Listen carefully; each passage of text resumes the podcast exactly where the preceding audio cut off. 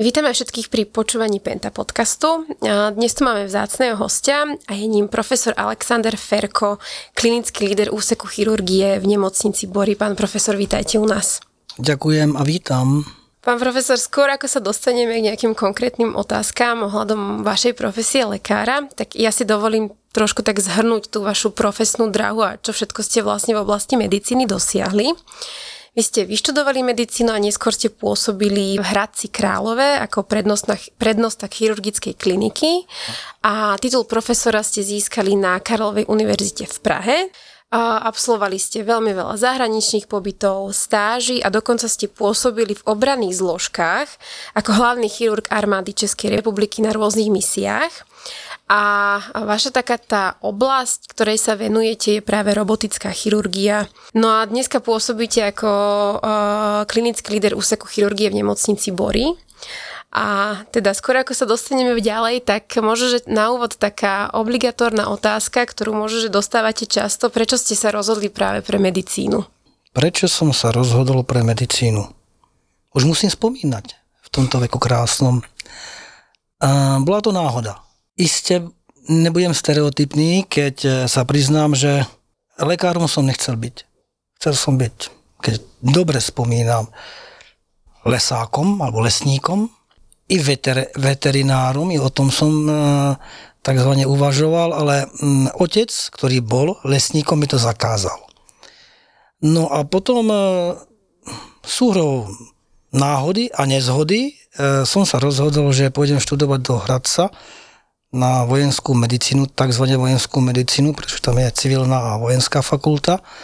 A pretože tam študoval môj strýko a ukončil tamto štúdium, takže uh, tá škola v tej dobe aj teraz mala uh, dobré meno a možná chcel som sa takzvané trošku dostať z domova. Úplne normálne ako mladý muž. Tak keď hovoríte o tom, že ste chceli utiecť z domova. Utiecť?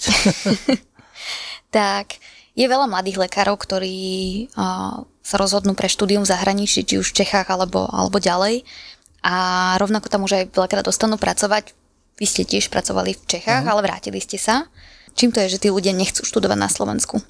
Keby som mohol dať jednoznačnú odpoveď, tak je to pomaly na Nobelovú cenu. Pretože keby sme vedeli tú odpoveď, tak tie ľudia prestanú utekať. Jedna skupina odchádza za štúdiom na, na fakulty a tá druhá skupina odchádza po škole za postgraduálnym vzdelávaním, to znamená to, to, za tou špecializáciou. V čom to je? V čom to je? Na Slovensku sa iste rodí mnoho talentovaných ľudí a ten rozdiel je ešte v motivácii mnoho mladých Slovákov chcú byť lepšie než priemer. A tí najtalentovanejší odchádzajú.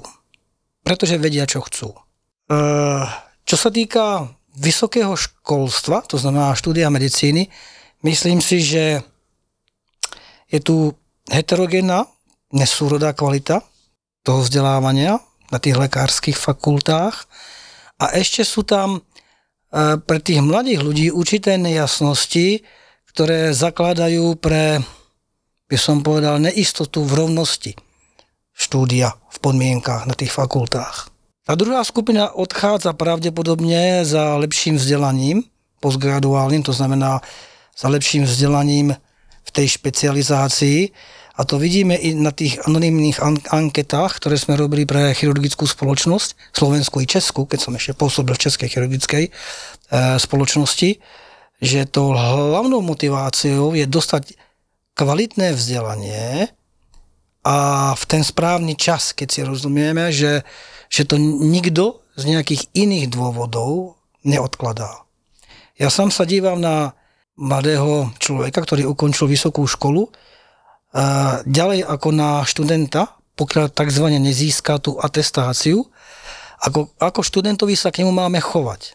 Mm, chovanie spoločnosti ako k lacnej pracovnej sile asi není to správne a tí ľudia, ktorí sa dokážu vzoprieť tomuto, tak asi pôjdu do zahraničia. Na stranu druhú musím povedať i to B, že tým, že som pocestoval hodný, hodný kus sveta a videl, videl som blahobyt, e, Videl som ich chudobu, ako fungujú systémy, čo sa týka poskytovania a dostupnosti zdravotnej starostlivosti od Spojených štátov amerických cez európske krajiny až po Afganistán a Irák, tak si človek začne vážiť toho, čo má doma. V Čechách a na Slovensku. A myslím si, že tým, že tí ľudia odídu a získavajú vzdelanie v zahraničí, že to není iba tá tzv. špatná správa. Že oni niečo zistia a potom sa budú i možná radi vracať domov a teraz strašne záleží na nás a na vás, aké podmienky im doma vytvoríme, tak aby boli znovu akceptovaní po návrate a tzv. Poviem to vznosne, vznosne implementovateľný do toho prostredia, ktoré na Slovensku v súčasnosti je. Som sa vás chcela spýtať, či podľa vás existuje recept na to, ako motivovať tých mladých ľudí, aby sa vrátili späť na Slovensko, ale to ste vlastne čiastočne zodpovedali. Čo vás motivovalo vrátiť sa späť na Slovensko? Čo mňa motivovalo? Je to tento projekt v podstate. E, bol by som falošný, keby som hovoril nejak vznosne, ale v Spojených štátoch, keď som pôsobil za svojich mladých čas, tak som e, obdivoval jednu vec. Musím povedať a zdôrazniť, že v Spojených štátoch e, je mnoho vecí, ktoré by sme asi nemali obdivovať, ale toto áno, a to je systém vzdelávania, postgraduálneho vzdelávania, kde tá motivácia a tie prirodzené motivácie nútia tých ľudí byť dobrý.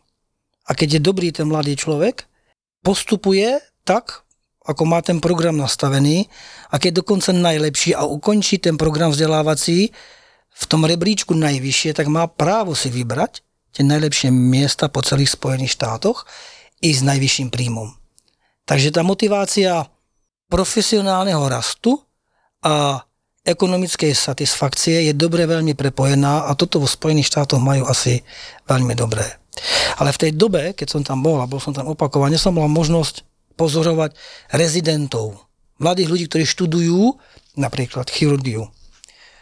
A videl som ich v 0. ročníku, videl som ich v druhom ročníku a tých rovnakých ľudí a dokonca i v štvrtom ročníku. A zistil som tam veľmi zaujímavé veci. Tá ich motivácia e, je prírodzená. Nikto si ju nemusí vynúcovať, pretože oni vedia, kam kráčajú. A snažia sa byť dobrí, snažia sa byť i spontánne v sobotu v práci, absolvovať nočné semináre, chodiť na vizity o víkendu a tak ďalej.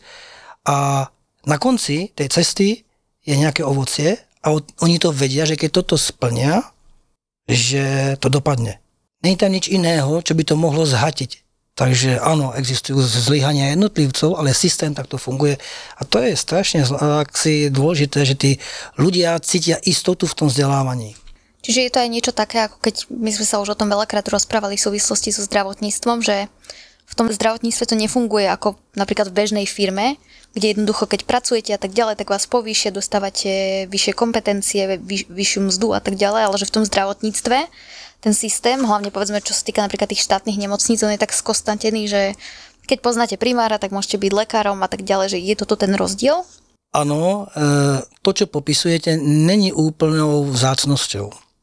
Tí mladí to vedia a cítia to tak. E, mladý človek, e, viete, stále, čím je človek mladší, tým je nepopísanejšou knihou a chce byť principiálne poctivý, chce svoje vzdelanie získať poctivo, chce niekam rás a tak ďalej. To sú tie prirodzené motivácie a systém ich má správne uchopiť k svojmu prospechu.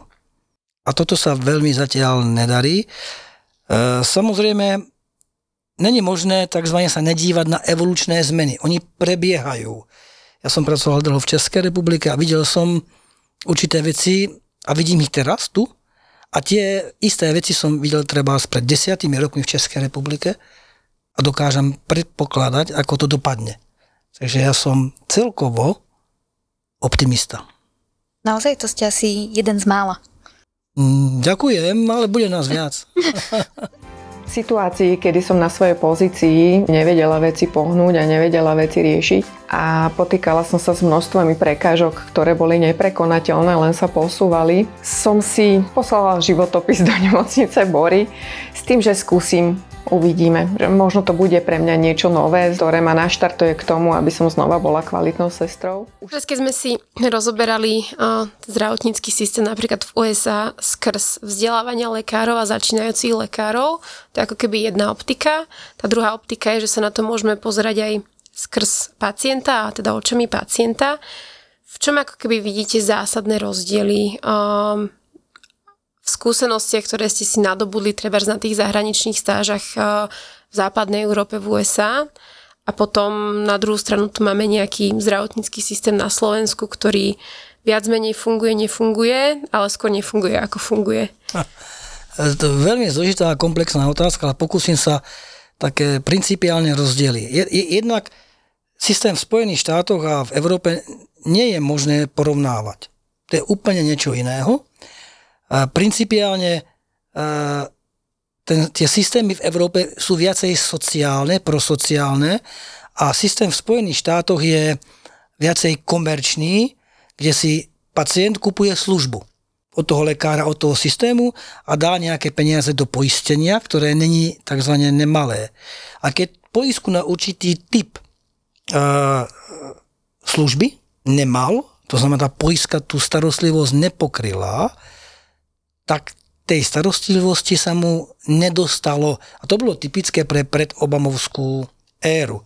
A fakt som bol svetkom toho, že pacient e, nemal adekvátnu poisku, e, po transplantácii pečenia nedošlo ku komplikácii, e, bola mu ponúknutá určitá liečba, ktorá stala určitý finančný obnos.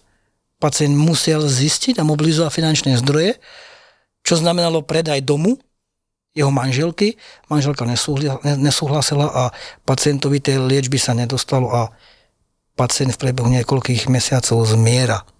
A to som doposiaľ na Slovensku a v Čechách nikdy nevidel a nemyslím si, že by si náš typ pacienta na toto mohol niekedy zvyknúť. To si ani ja nemyslím. Ešte, že na Slovensku je zadarmo všetko. to takisto je druhý extrém, ktorý by mal byť. hej, hej, hej. Treba nájsť nejaký asi balans medzi tým. Uh, mňa, mňa veľmi zaujalo, keď uh, som sa dozvedela, že ste pôsobili ako hlavný chirurg uh, armády Českej republiky. Uh-huh, uh-huh. Bolo to vlastne koncom 90. rokov a začiatkom 2000 rokov. Uh-huh. Uh, pôsobili ste aj v Kábule. Ano. Tak ako si spomínate na toto obdobie? No, so stupom času ako to, čo správny chlap v živote potrebuje, aby som pravdu povedal. Je veľmi ľahké sa pohybovať v blahobite systému Európy aj Spojených štátov. A potom sa je potreba pozrieť do realite života, keď ste v krajine, kde nefunguje zdravotný systém, kde ľudia e, nevedia, čo majú robiť, musia nejakým spôsobom prežiť, kde bojujú so základnými hygienickými podmienkami, s nedostatkom vody e, a, a žijú a, a vážia si inak e, tú starostlivosť. Takže pre mladý e, tým, v tej dobe som bol mladý, evidentne posledná misia to bolo, to bolo niekedy od 2002-2004, to znamená, Ježiš Maria, už to je dlho. No 20 rokov. No, e, tak e, to bola pre nás veľká výzva, pretože sme postavili polnú nemocnicu doslova na piesku a začali sme robiť medicínu takzvané od začiatku a šlo o mix e, rôzneho typu zodpovednosti. Zodpovednosti voči tomu, čo robíme ako lekári a chirurgovia v neznámych podmienkách, ale bolo tam ešte niečo naviac, čo sa málo komu podarí zažiť. To je tzv. zodpovednosť toho vedúceho alebo veliteľa, keď hovoríme o armáde, voči tým ľuďom okolo neho a pod ním. Aby sa všetci vrátili živí keď mi rozumiete, pretože i keby jeden človek vám tam zomrel zbytočne, tak to nevyváži doma e, všetko dobré, čo ste tam konali z humanitárnych dôvodov voči ostatným. Takže to je veľká zodpovednosť a som rád, že som si ju mohol užiť, doslova. Ocitli ste sa vy sám niekedy v ohrození života? Doma alebo tam? tam. keď máte 4 vnúčatá, tak ste kontinuálne v ohrození života. áno, ocitol som sa, áno. Áno, bola to nepríjemná situácia, áno. Doslova, keď som sa díval do hlavní palných zbraní. Tak sme radi, že to malo teda dobrý koniec. A akých pacientov ste tam liečili, alebo aké boli najčastejšie typy zranení, ktoré vám do tej nemocnice chodili?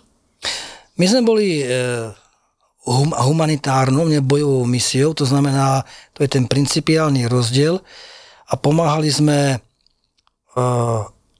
pacientom lokálnym a nielen lokálnym a pomáhali sme i pacientom raneným. Zabezpečovali sme mnohonárodnostnú brigádu, e, ktoré veľa nebolo v Kábule.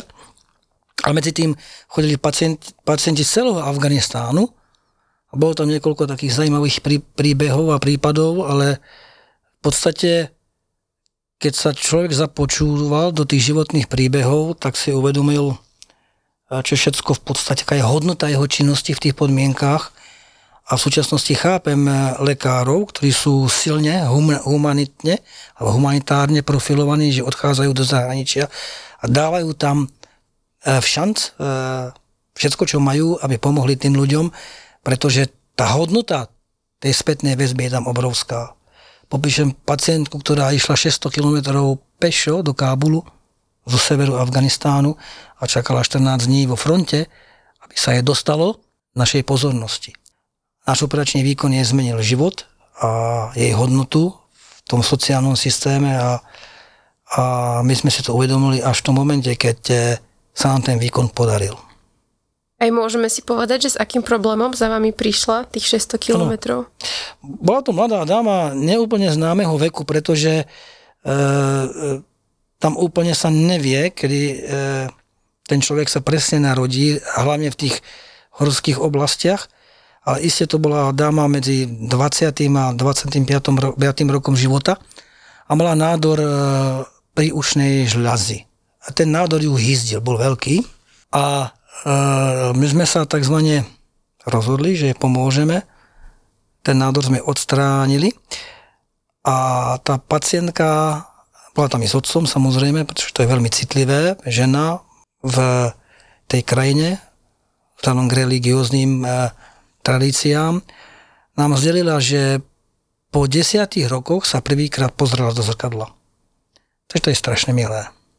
Takže vám sa podarilo ten nádor odstrániť a teda esteticky to... Dopadlo tak, mm-hmm. ako má. Perfektné. A prišlo počas uh, tých misí, ktoré ste absolvovali, aj k takým situáciám, kedy ste naozaj museli rozhodovať, že tomuto pacientovi pomôžem, tomuto už teraz neviem pomôcť? Do takých situácií, kde sme museli tzv. triediť, alebo robiť triáž, priamo vo vojnovej zóne, uh, nedošlo. To bola humanitárna misia a to postavenie tej nemocnice nebolo tak blízko uh, tzv. bojovej línii. Uh-huh. Takže keď ste sa po tej poslednej misii vrátili, tak uh, možno nastalo um, také prozrenie, že teda si musíme vážiť to, čo máme doma a že veľakrát sa stiažujeme na veci, ktoré vlastne vôbec nie sú problémy.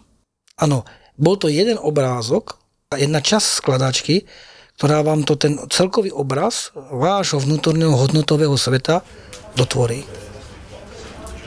Právě se nacházíme na emergenci, na oddělení urgentního příjmu nemocnice, takzvané role 2 v Kábulu na vojenské základně Ečkaja v Afganistánu. Český tým v počtu deseti lidí, doplnění o čtyři Slováky, spolupracuje s ostatními národy. Nemocnice je pod patronací americké armády a další národy, které se tady účastní, jsou Austrálni, Dánové, Albánci a také Rumuni. Vy ste sa teda po rokoch eh, pôsobenia v rôznych krajinách, a teda najmä v tej Českej republike, vrátili späť na Slovensko. Ako ste vraveli, že je to kvôli tej nemocnici Bory, tak čo vás konkrétne na tom prilákalo? Prečo ste išli práve do tej nemocnice? Koľko zdravotníkov vo svojej praxi môže zažiť to, že bude stáť u zrodu novej nemocnice? Koľko chirurgov môže stáť alebo byť u toho, keď môžu vytvoriť nový chirurgický tím? koľko starších chirurgov, lídrov môže mať tú možnosť si postaviť sám chirurgický tím a dokonca vyberať technológie, ktoré bude používať pre to najlepšie po svojej profesii. To som vám asi odpovedal na všetko, nie? Určite, hej. Myslím si, že tá správna odpoveď je, že na Slovensku to budú jednotky ľudí pri nemocnici Bory. A preto sa Doteraz. neodmieta. No a teda už ste, už aj máte za sebou vlastne prvé operácie, Uh-huh. tak skúste možno našim poslucháčom viacej opísať, čomu konkrétne sa venujete a potom sa dostaneme aj k tým robotickým operáciám. Bolo by to jednoduché povedať, že chirurgiu, chirurgie operovaniu, že? On to tak úplne není. Tam vás nepustím. Tam, je, tam sú ešte iné veci okolo toho, ktoré sú niekedy e, dôležitejšie. Asi to naj, najdôležitejšie je uh, mať jasnú stratégiu, čo robíte a ako to chcete robiť. Chceme poskytovať e, kvalitnú chirurgickú službu. My poskytujeme službu pacientom. To si málo kto z nás úplne tak uvedomí, aby tak i konal. Možná často použijeme tú vetičku a tie slovička, pretože sú funky, ale aby to išlo do vás, dovnútra, tak to tomu lekárovi trvá niekoľko rokov, aby to pochopil. Takže chceme poskytovať takú chirurgickú službu, aby v rámci tej liečby nedošlo k tomu, čo by sme nechceli, aby bolo čineno na nás, ako na pacientoch. Keď chceme operovať, tak chceme, aby sme toho pacienta nedesintegrovali fyzicky a, a nechceme, aby došlo k jeho dezintegrácii i sociálnej. Ja to rád používam fyzická dezintegrácia. Znamená to, že po, ten, po tej našej operácii, aby sa rýchlo zdvihlo z tej postele, keď mi rozumiete, aby nemal bolesť, aby nemal e, trubičku v nose, aby nemal e, hadičku v e, močovom ústrojenstve, aby dobre dýchal a aby sa mohol čo najskôr najesť a aby šiel čo najskôr, najskôr domov. A k tomu používam metódy. To je našim cieľom. Sú to mini-invazívne metódy, laparoskopia a robotika. A keď toto sa dobre sklíbi s dobrým cieľom a máte na to dobré technológie, tak ten výsledok sa musí dostaviť. Okrem toho, čo chceme a ako to chceme, musíme ešte vybrať ľudí, aby to dopadlo. Tí, čo to tzv. urobia. Pretože i keď hovoríme o robotickej chirurgii, tak stále tam musí byť ten, kto toho robota vedie. A vybrali sme ľudí, ktorí e, vedia svoje remeslo, ktorí majú etickú integritu a majú minimálne 200 operačných výkonov e, v tej oblasti, ktorú chceme operovať. To znamená robotických a laparoskopických. Takže ešte keby som to mohol zopakovať, máme vie, čo chceme, musíme mať dostupné technológie a to tretie, najdôležitejšie, musíme mať kvalitných hráčov, ktorí toto všetko budú naplňovať. A samozrejme sú tam veci, ktoré sú strašne vzácne v súčasnom modernom svete a to je trpezlivosť a disciplína. Tie výsledky neprichádzajú iba tak rýchlo, je treba, dočkať. Takže my sa tešíme na naše výsledky tretím až piatým rokom našej existencie. Keď už hovoríte o tom, že treba trpezlivosti, tak vy ste sa vlastne museli najprv vyškoliť na robota Da Vinci. Áno, áno. A Kde toto prebiehalo a koľko to trvalo? Ja sa stále školím. Každý z nás, kto to robí, a čím to viacej robí, tak je pokornejší, pretože objavuje veci, keby som to mal do takého balíčku dať, e, čo ešte nevie. Takže hovorí sa, že malo by to byť viac ako 100 výkonov na určitý typ výkonu robotických, aby ste začal byť bezpečný a erudovaný. A to je to dôležité pre pacienta, že keď ide do nejakého inštitútu sa liečiť, tak mal by vedieť, čo za tým operátorom je. Znamená to, že mali by byť zverejnené výsledky pre toho pacienta i ten počet výkonov, ktorý je na tej inštitúcii a ktorý je na hlavu vedený. A na druhú stranu to e, samozrejme znamená, že keď niekto si kúpi robota alebo nejakú tzv. technológiu modernú, že mu trvá niekoľko rokov, než sa dostane na určitú kvalitatívnu úroveň, aby tie výkony boli za prvé bezpečné a aby sme s nimi urobili to, čo máme. Ale nemusia sa pacienti bať ísť k vám. K nám? E, toto ja dúfam, že nie. Uh, ešte aby sme možno to trochu priblížili, tak uh, skúsme poslucháčom opísať, že vlastne ako robot Da Vinci funguje. My sme to už spomínali v nejakom staršom podcaste, ale by mali predstavu, že Áno. kde vy sedíte, či ste pri pacientovi alebo nie ste pri pacientovi a, a ako ten robot pracuje. Čo to vlastne je ten Da Vinci? No, Da Vinci je robotický systém. Robotický systém má nejaké ramená, samotný robotický systém a má ovládaciu konzolu. Tá ovládacia konzola, to je taký ako, e, by som bol veľký mikroskop, do ktorého sa dívate máte tam joysticky a tým robotom na diálku, na diálku tými ramenami hýbete. Tie ramená sa tzv. dokujú, to znamená, že sa pripoja na pracovné porty u pacienta a tá konzola je niekoľko metrov od e, pacienta, dokonca môže byť úplne niekde inde a ten robot sa dá ovládať i na diálku. Výhoda robotickej chirurgie je zrejmá v tom, že 10 e, krát zväčšuje v operačnom poli ten detail a že tie pohyby sú presnejšie a v podstate môžete v dutine brušnej tými inštrumentami pracovať ako so svojimi rukami. To znamená, že môžete točiť v rozsahu 360 stupňov, čo vám laparoskopia neumožňuje. Tým pádom roboticky sa dostanete i do, takých oblastí, kde by ste sa dostali klasickými operačnými technikami veľmi ťažko. Otvorene alebo i laparoskopicky. Samozrejme v niektorých oblastiach je tá robotika porovnateľná ako laparoskopia, ale my v súčasnosti vieme, že tá mini-invazivita prináša pacientom ten benefit, o ktorom som hovoril predtým. Menej fyzickej dezintegrácie a menej sociálnej dezintegrácie. Prínos miniinvazívnej chirurgie pre pacienta je významný, je to najmä skorý návrat do aktívneho života, je to menšie operačné bolesti, kratšia doba hospitalizácie a teda menej pacient straví v nemocnici. Výsledky e, sú nielen merané z hľadiska onkologických výsledkov, čiže e, negatívne resekčné okrajov a odstrania teda tej choroby, ale aj funkčné výsledky a teda možnosť udržať si erekciu a možnosť e, mať teda plnú kontinenciu, čiže udržať moč. Treba si asi pripomenúť, že stále toho robota ovláda fyzická osoba, čiže lekár, doktor. Ano. A nech si to posluchači nepredstavujú ako z nejakého futuristického filmu, že ľudí na boroch operujú roboty samé, ale vždy tam je teda ten človek lekár, ano. ktorý za to zodpovedá, ktorý ovláda ten samotný, toho sam, samotného robota. Ale nestojí priamo pri pacientovi tak. v takej konzole. Ako to vlastne ovládate? Máte niečo na rukách, alebo máte joystick? Alebo to sú to... také ako, trošku ako podobné, ako sú to joysticky. Máme to na, na, na, na prstoch, máme na obidvoch uh-huh. rukách a dívame sa do monitoru, ktorý nám 10 krát zväčšuje. Takže e, týmto spôsobom to riadíme na diálku a ten pohyb je úplne ako presnejší, e, tým, že sa to pre nás prenáša cez 4 klby, cez ramená toho robota. Takže e, je to fakt... E, metodo, metodológia, ktorá vám umožňuje detail dívať sa jednak na nádor a jeho bezprostredné okolie, takže ísť veľmi presne, detailne, tak aby ste boli adekvátne radikálni. To znamená, že, keď to poviem laicky, aby sme odstranili ten nádor do čista, do čistej zdravej, do zdravého tkaniva. Ale súčasne vám to umožňuje zachovávať nervy pacienta, ktoré nemajú byť porušené, tak aby jeho funkcie po operácii boli dobré, keď mi rozumiete.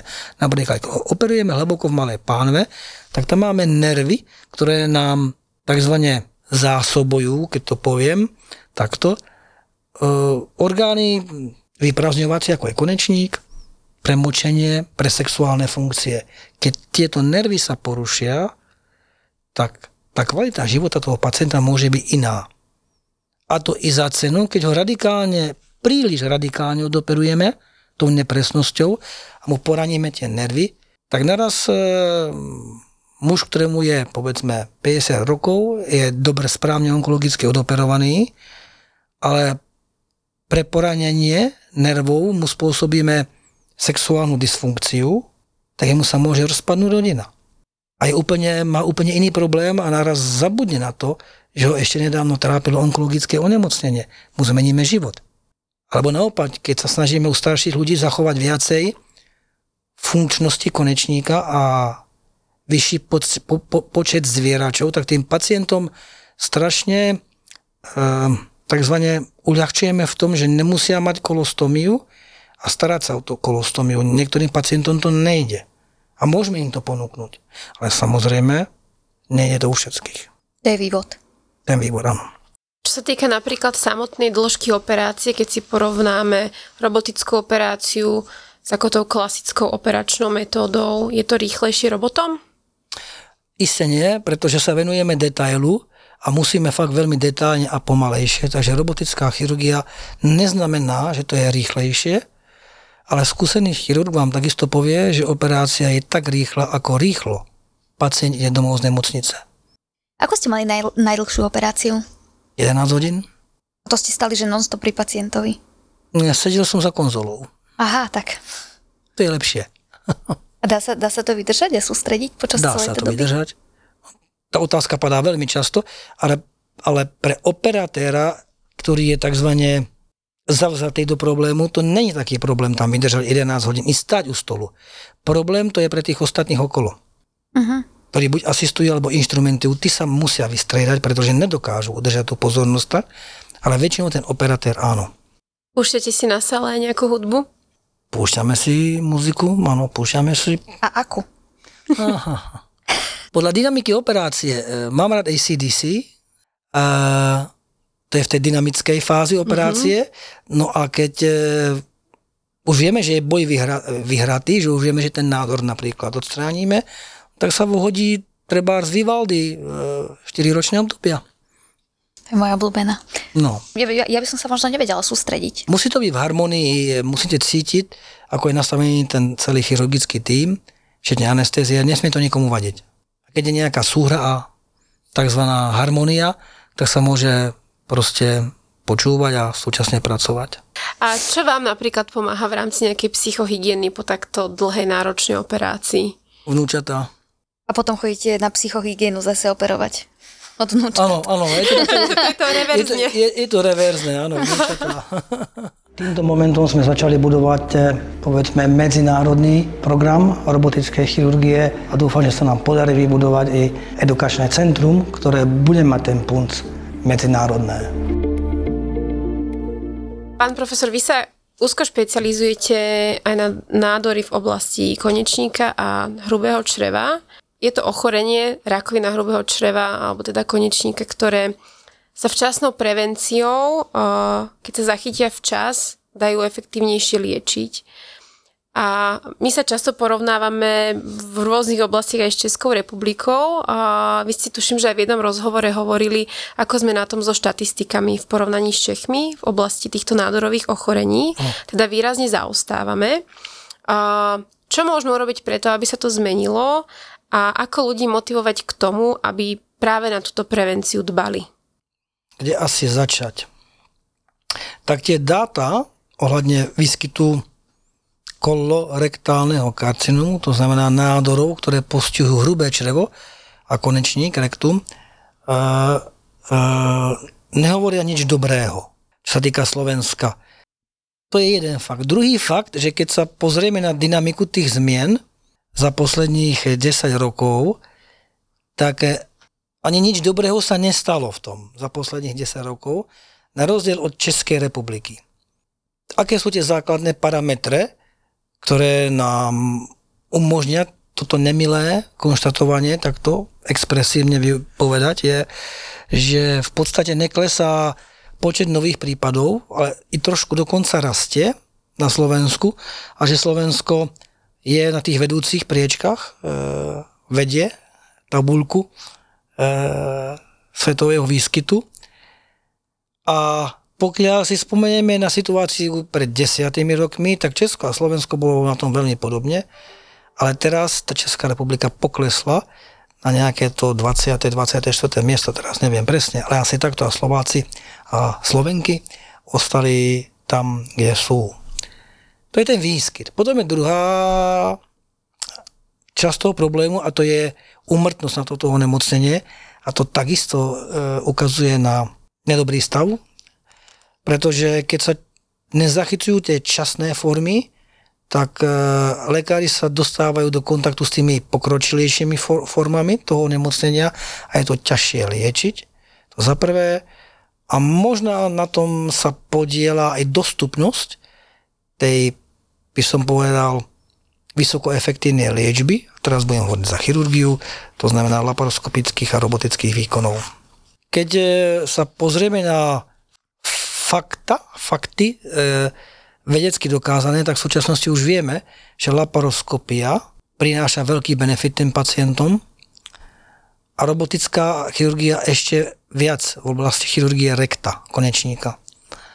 Keď sa pozrieme, koľko je každý rok nových prípadov na Slovensku karcinomu rekta, tak toho kolorektálneho karcinomu je zhruba asi 4,5 tisíc a toho karcinomu konečníka rekta je asi 1900 nových prípadov. A keď budeme počítať, že 80% vyžaduje chirurgickú liečbu, to je zhruba 1600 prípadov, tak, tak iba maličká časť sa dostáva k robotickému výkonu. Maličká časť. V Slovensku, na Slovensku doposiaľ sa robí tak ročne povedzme medzi 50 a 80 robotickými výkonmi a keď sa pozriete na to číslo, koľko to je, tak je to percento, ktoré zasahuje hlboko, hlboko pod 10 V Českej republike v súčasnosti táto metóda je dostupná na 18 pracoviskách a musím povedať, že e, robotický prístup v chirurgickej liečbe karcinomu alebo rakoviny konečníka začína silne dominovať e, vo všetkých onkologických centrách Českej republiky. Že ten rozdiel e, oproti Slovensku je patrný, je to výzva pre všetkých hráčov v tejto oblasti, to znamená nielen systému ako takého, aby sa začal tomu venovať, pretože v Čechách to bola tzv. Hlavne prevencia, a to znamená aktívny screening, endoskopovanie pacientov v určitej vekovej kategórii nad 50 rokov. V Čechách to robili tak, že to bol adresný screening. Každého pacienta, ktorý dosiahlo 50 rokov, adresne pozvali na kolonoskopiu. A toto je ten, toto je ten podstatný rozdiel. Takže keby sa to dosiahlo i na Slovensku, tak zachytíme viacej prednádorových polipov tzv. alebo i včasných štádí nádoru a môžeme včas intervenovať všetci, gastroenterolog, chirurg a dosahovať i lepšie výsledky. Pre nemocnicu to znamená, že zahajujeme robotický program v niekoľkých oblastiach, špecializovaných ako je chirurgia, kolorektálna chirurgia, začneme, dúfam, sepatopankreatobiliárnou chirurgiou a s inými oblastiami v dutine brušnej a samozrejme začali i naši kolegovia v oblasti urológie a ginekológie. Tak ešte na záver vám položím poslednú otázku. Ľudia zachytili, my sme sa už o tom aj rozprávali v tomto podcaste viackrát, a to je problém so Všeobecnou zdravotnou poisťovňou, ktorá nezazmluvnila aj chirurgické výkony na boroch. To znamená, že aj vrátanie tých výkonov, tých robotických operácií, ktoré robíte vy. Áno. A ich argument uh, bol, že keď zamietali pacientom s nádorovými ochoreniami operácie, tak ich argument bol, že veď predsa tí pacienti majú na výber. A vy ste to vysvetľovali aj v jednom takom našom videu, aj sme sa o tom rozprávali, že čo znamená, že tí pacienti majú na výber? Že je to naozaj to isté, že môžu ísť napríklad do, do inej nemocnice v rámci Slovenska, kde im tú liečbu uhradia a bude to rovnaká kvalita ako v nemocnici Bory? Na Slovensku ani v Čechách zatiaľ sa ešte nemeria kvalita. Aby pacient sa mohol pozrieť na čísla, ktoré zverejňuje e, nemocnica, aby si povedal, OK, idem tam, kde, je to, kde majú najlepšie čísla, napríklad najvyšší počet výkonov na, na hlavu operatéra, ktorý zverejňuje svoje výsledky. To by bolo asi pre pacientov najlepšie, že? Aby ste si fakt mohli objektívne vybrať. Takže to je jedna rovina tohoto problému. Čo sa týka dostupnosti e, technológie a jeho vplyvu na kvalitu, tak my vieme, že robot, robot umožňuje fakt dostať sa na panvové dno. Takže principiálne e, týmy, ktoré dokážu robiť robotickú chirurgiu na panvovom dne, tak majú väčšiu šancu e, zachovať v podstate zvierač a kvalitu života pacienta, než tie týmy, ktoré nerobia. A to je takisto v podstate by som povedal skoro v súčasnosti tvrdý fakt. A, a keď sme si pred chvíľkou povedali, ako je dostupná robotická chirurgia v liečbe, zase zdôrazňujem, nádorov rekta, tak e, na Slovensku zatiaľ tá dostupnosť je veľmi, veľmi a ešte raz veľmi malá. I think colorectal cancer is a cancer of missed opportunity. Uh, it's one of the most preventable cancers, yet one in three uh, persons who are eligible uh, don't undergo the recommended screening tests. I think the important thing to realize is that majority of patients who have early colorectal cancer are completely asymptomatic. And that's why screening tests are so important for early detection. Tak ďakujeme, že ste prišli nám porozprávať niečo o vašej práci a prajeme veľa úspešných robotických operácií na naboroch a veríme, že prídete ešte opäť. A veľa vyliečených pacientov prajeme vášmu celému chirurgickému týmu. Nech sa vám darí. Tak to bolo veľmi pekné, to posledné, takisto. Ja vám ďakujem, že som tu mohol byť a že som niečo mohol povedať za náš krásny odbor, za odbor chirurgia. Krásny deň, práve máte sa pekne. Ďakujem. Ďakujeme.